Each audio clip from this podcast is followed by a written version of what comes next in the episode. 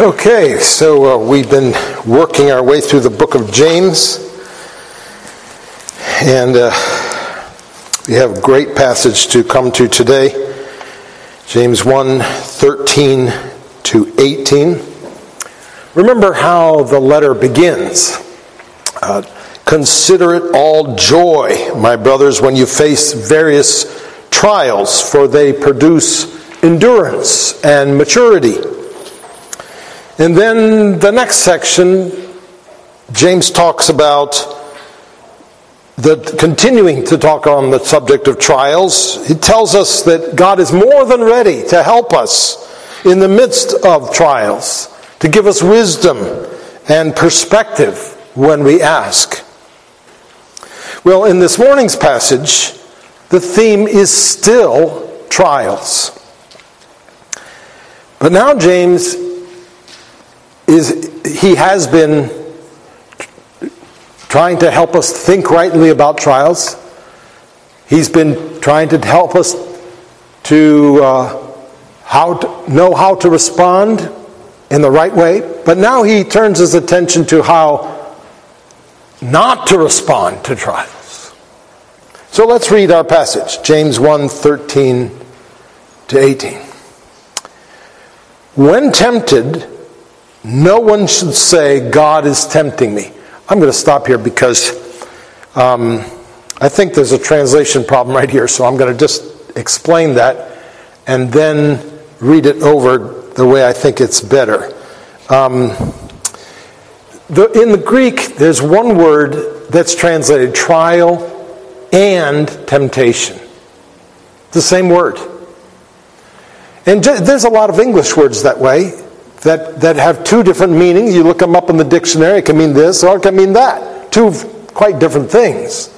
And this word can mean trial and it can mean temptation.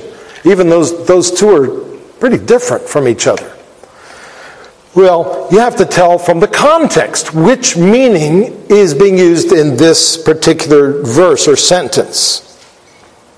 Okay? Um, it's clear in James 1 2 to 12, which we've been talking about, that he's talking about trials. You know, count it all joy when you face various trials. It's not count it all joy when you face various temptations, but it's trials. That's what he's been talking about. And now it's clear that he transitions and begins to use the same word to talk about temptations.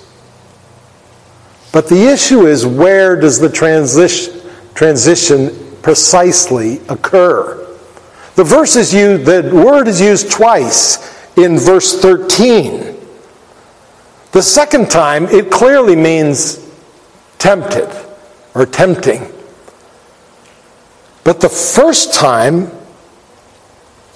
it's used, could, you know, does it mean trial or does it mean temptation? And that's the question.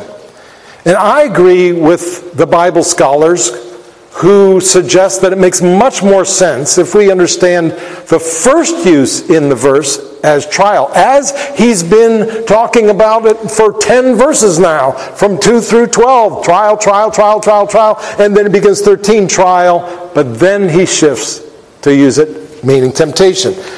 So, for instance, what I'm saying is that instead of being translated when tempted, no one should say I am being tempted by God. I think it should be translated when experiencing trials, no one should say, God is tempting me. So that's the way I'm going to read it now, the second time through, okay?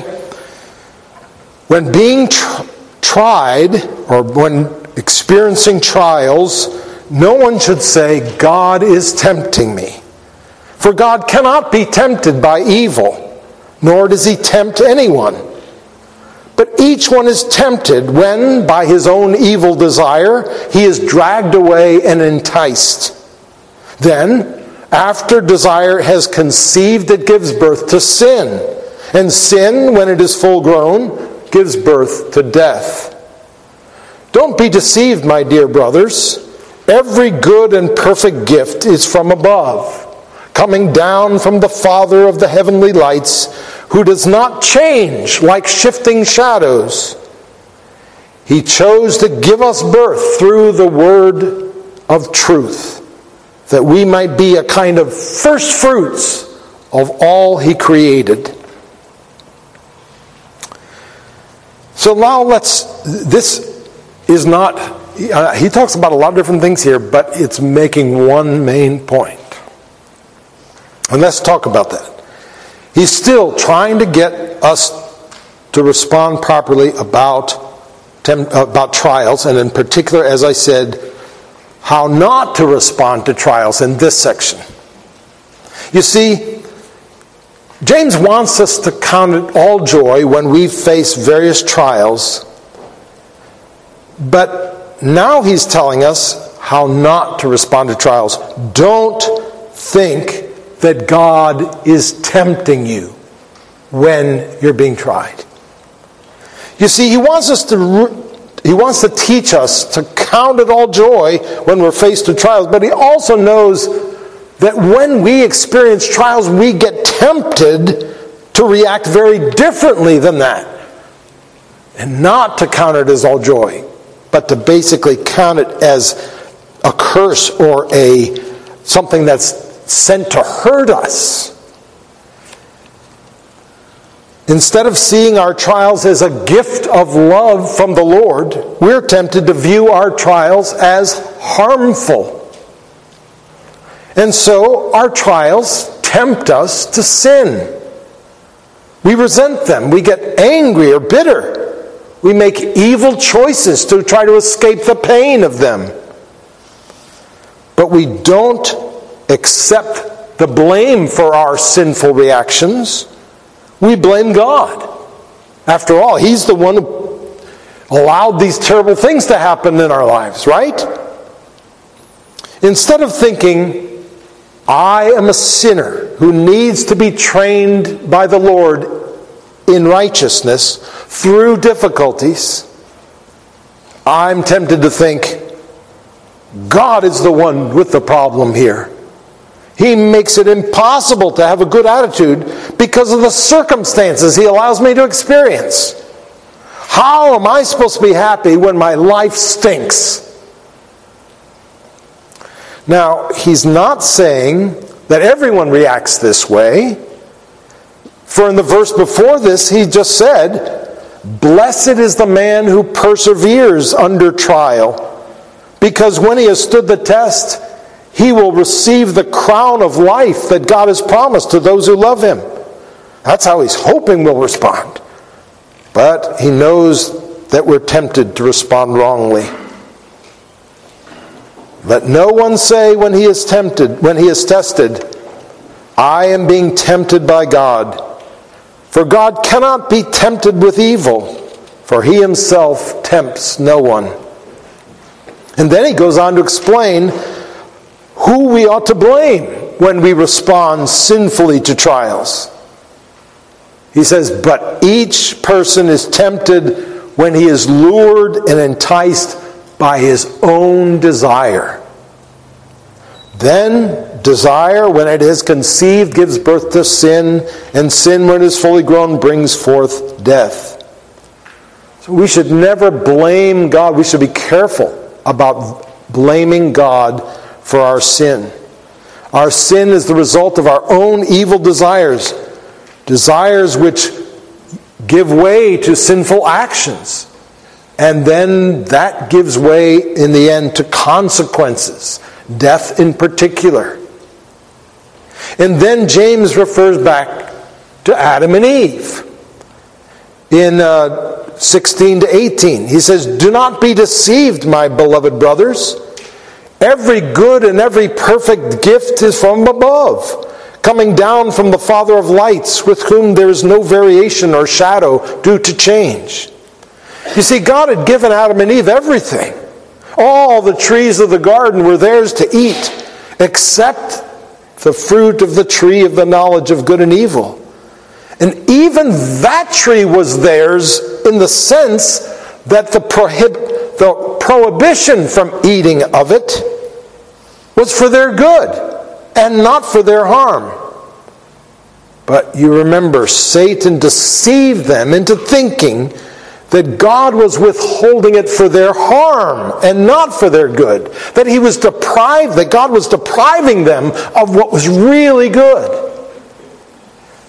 Likewise, God has given us everything there is to give us, including our trials, including our suffering.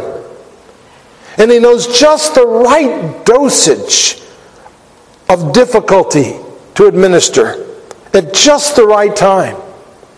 And this is a doctor we can trust. He is the great physician. He knows every cell of our being, and He loves us dearly. Some of you have fathers who are physicians. You know, we all know that you can't completely trust a physician just like you can't completely trust anyone. But hopefully, you can trust a physician who happens to be your father. Of course, even they might have some other motive to not give you the best treatment. Even they may have some shadow of untrustworthiness. But we can always trust the Father of lights.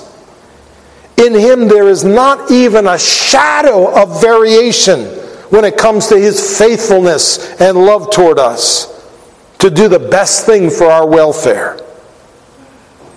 And then to illustrate this, James reminds us that this great Father physician already chose to give us the greatest gift of all the gift of eternal life, the gift of a new heart, the gift of the knowledge of Christ. For he says in verse 18, of his own will he brought us forth by the word of truth. This is referring to the fact that through the hearing of the gospel, God has, by the Holy Spirit, has brought us to be born again in Christ. This is a greater gift than we might realize. One day, Christ will return and make all things new new heavens and a new earth. One day he will reconcile to himself all things, whether on earth or in heaven, making peace by the blood of his cross. That will be a great day indeed. But amazingly, a little tiny piece of the glory and wonder and power of that day has already been brought to us. Like the first fruits of our harvest, you know, the first fruits that you pick off the vine or the, the, plant, the plant that you grow in your garden. One little part of, cre- of the new creation has already begun to be manifested in the context of this old creation that we live in. It's already begun to experience the great transformation which we're waiting for on the last day. What is that little piece of the creation that's already started to be recreated? Slowly, one by one, the Holy Spirit is regenerating the hearts of God's chosen people, giving them a taste of the life of the age to come. That's why it says that we should be a kind of first fruits of his creatures. But remember that the issue here is how we're supposed to handle trials. The issue is the tragedy of hardening one's heart toward such a wise, loving, generous, trustworthy Father. The travesty of blaming our best friend, blaming the one who gives us everything good, accusing him of giving us bad when he's given us nothing but good. He loves us so much that He will not withhold any good thing from us, even the hardships that we need. So we must accept the trials that God sends us as from Him and as for our good. Instead of resenting them, we must learn to appreciate them and the good fruit that they are sent to produce. And we must be in touch with our need to learn endurance and to learn maturity, to grow. Because of our sin, we need trials. And God, in His wisdom, knows just how much we need, how much difficulty, how often, how intense, how persistent. We must not let ourselves be deceived like Adam and Eve were. Satan tries to convince us that the one who generously gives us every good gift is actually depriving us. God can't be trusted. That we're that we are really being left out instead of loved. And we're all vulnerable to his deceptions. He is the one who chose to redeem us when we were his enemies. The one who proved his friendship toward us beyond the shadow of a doubt.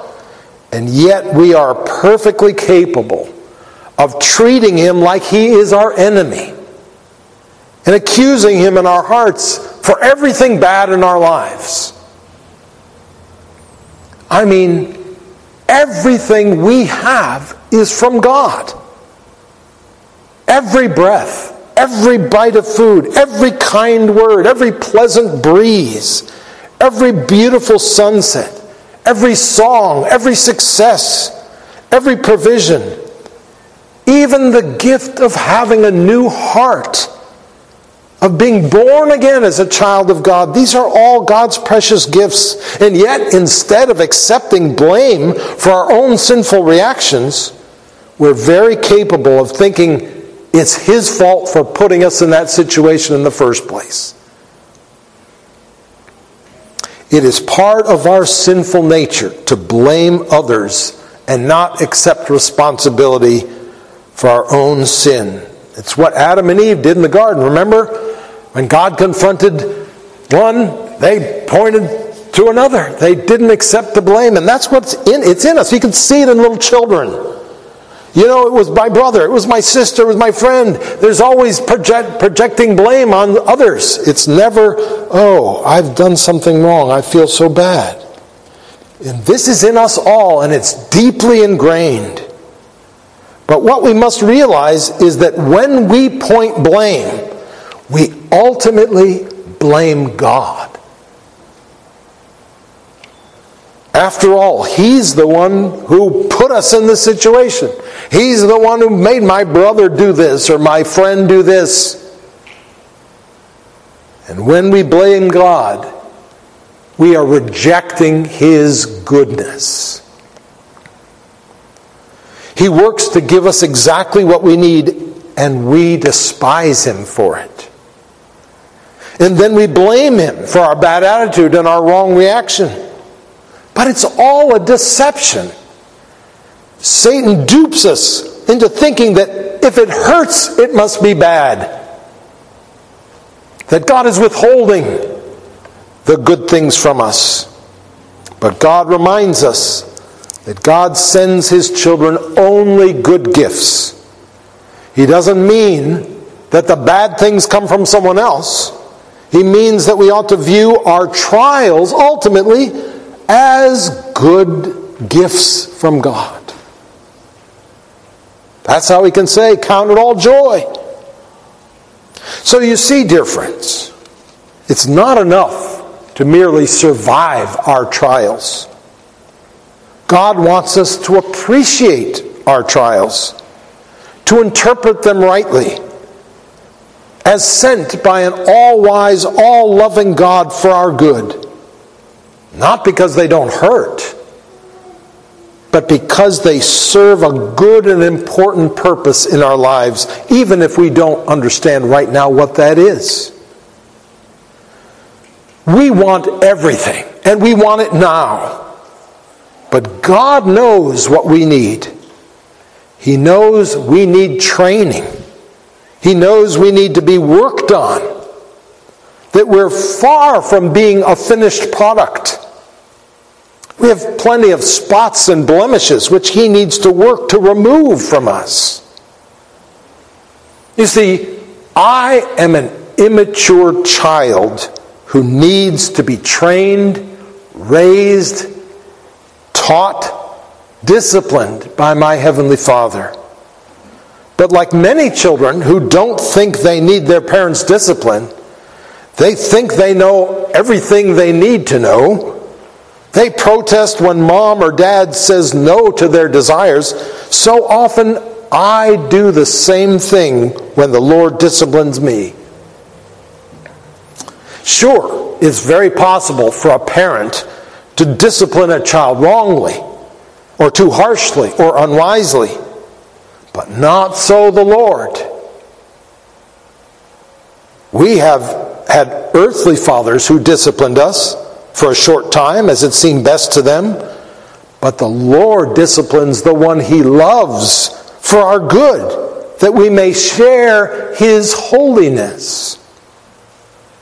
For the moment, all discipline seems painful rather than pleasant. But later, it yields the peaceful fruit of righteousness to those who have been trained by it. Hebrews 12, 6 to 11. The question is are we going to accept this? Are we going to allow God to teach us? Are we going to interpret the circumstances of our lives as His wise, perfectly designed curriculum for us? Are we going to thank Him every day that in His wisdom and love He brings the exact circumstances which are best for us? Or are we going to kick against it all and ultimately kick against Him? I love when Psalm 23 4 says, your rod and your staff, they comfort me. The psalmist is saying, Thank you, Lord, for your wise and loving use of your rod in my life to discipline me as I need it. And when we can't thank God for his rod and staff, we're ultimately saying that we know better than him about what is going on in our lives and that we care about ourselves more than He cares about us, which is preposterous. Human beings have a rebellious nature. It's hard for us to honor authority. We don't like someone else telling us what to do. Of course, it's always possible that those who are in charge are acting unwisely or even, even maliciously. But it's also possible that the authority who's acting in a way in our lives is being loving and reasonable, but we're just being rebellious. And that is always the way it is with the Lord when we're kicking against Him. He is never wrong in His judgment, He's never unwise, He's never unloving, He never expects too much. If we don't think we need trials, that means two things. It means we think God is wrong in his assessment of us. The one who knows all things, the one who knows us from the beginning, the one who knows us through and through better than we know ourselves. We're saying he's wrong about who we are. We're right. We know. The second thing we're saying when we think we don't need trials it means we think we're fine without God's intervention in our lives. Just leave me alone. I'm fine the way I am. The Christian faith is not a way of escaping from pain. Although it helps us to understand our pain and find comfort in the pain, and understand the value of the pain and its necessity. And then, in addition, it also teaches us that God gives his comfort to people in their pain. As it says in 2 Corinthians 1 5, just as the sufferings of Christ flow over into our lives, so also through Christ our comfort overflows. So, yes, he allows pain, but he also brings comfort to us. What if there were a lethal and painful cancer which everyone in the world had? But some were able to go through a painful therapy to be healed from the cancer and live. Wouldn't you want to do it? This is the reason God has chosen to allow pain in our lives. It's designed ultimately to heal us. Many of you know that Brian is a cancer survivor. He went through a grueling process to become cancer free. Ask him about it sometime.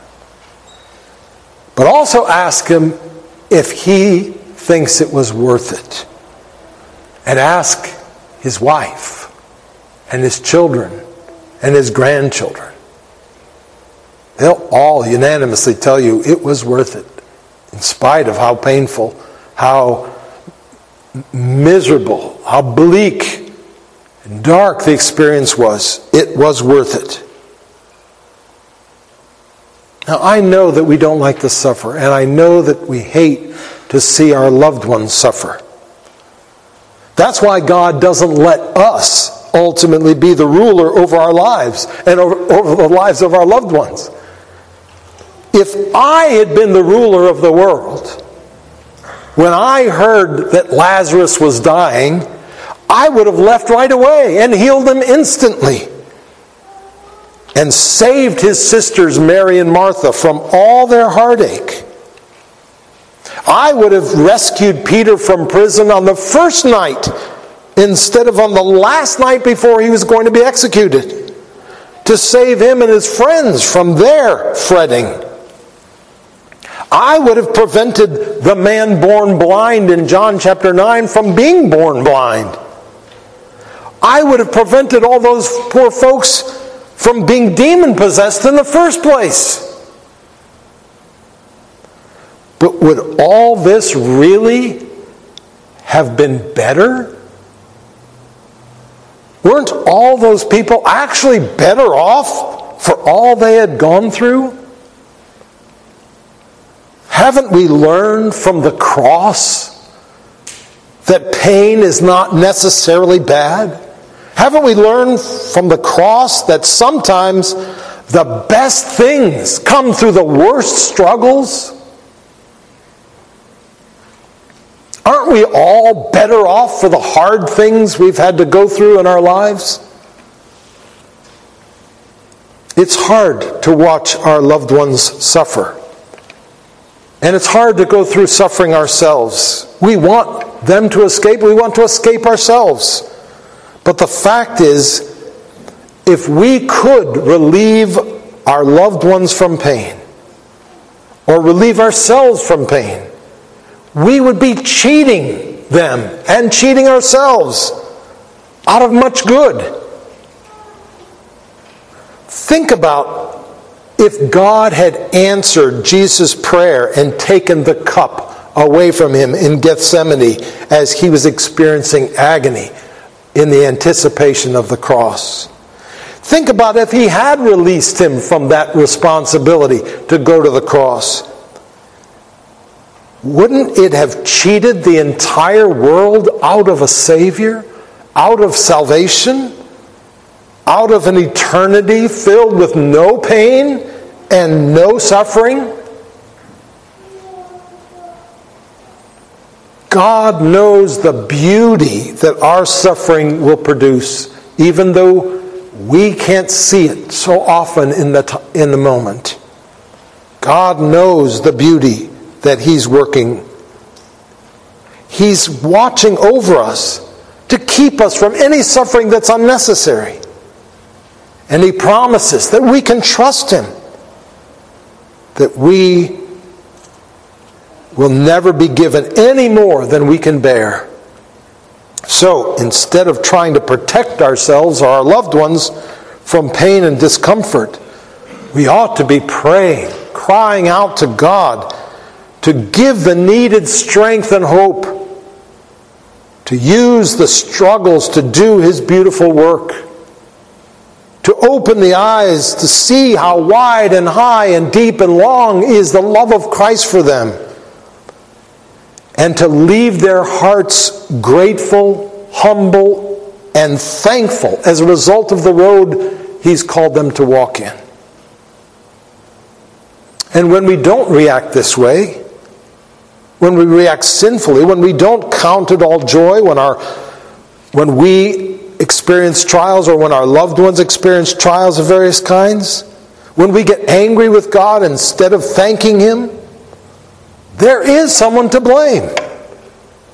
It's not God, it's our own hearts, our own desires, which lead us to sin. Because when we act like this, we repudiate His kindness. We reject His good gift. We refuse His wise and loving treatment.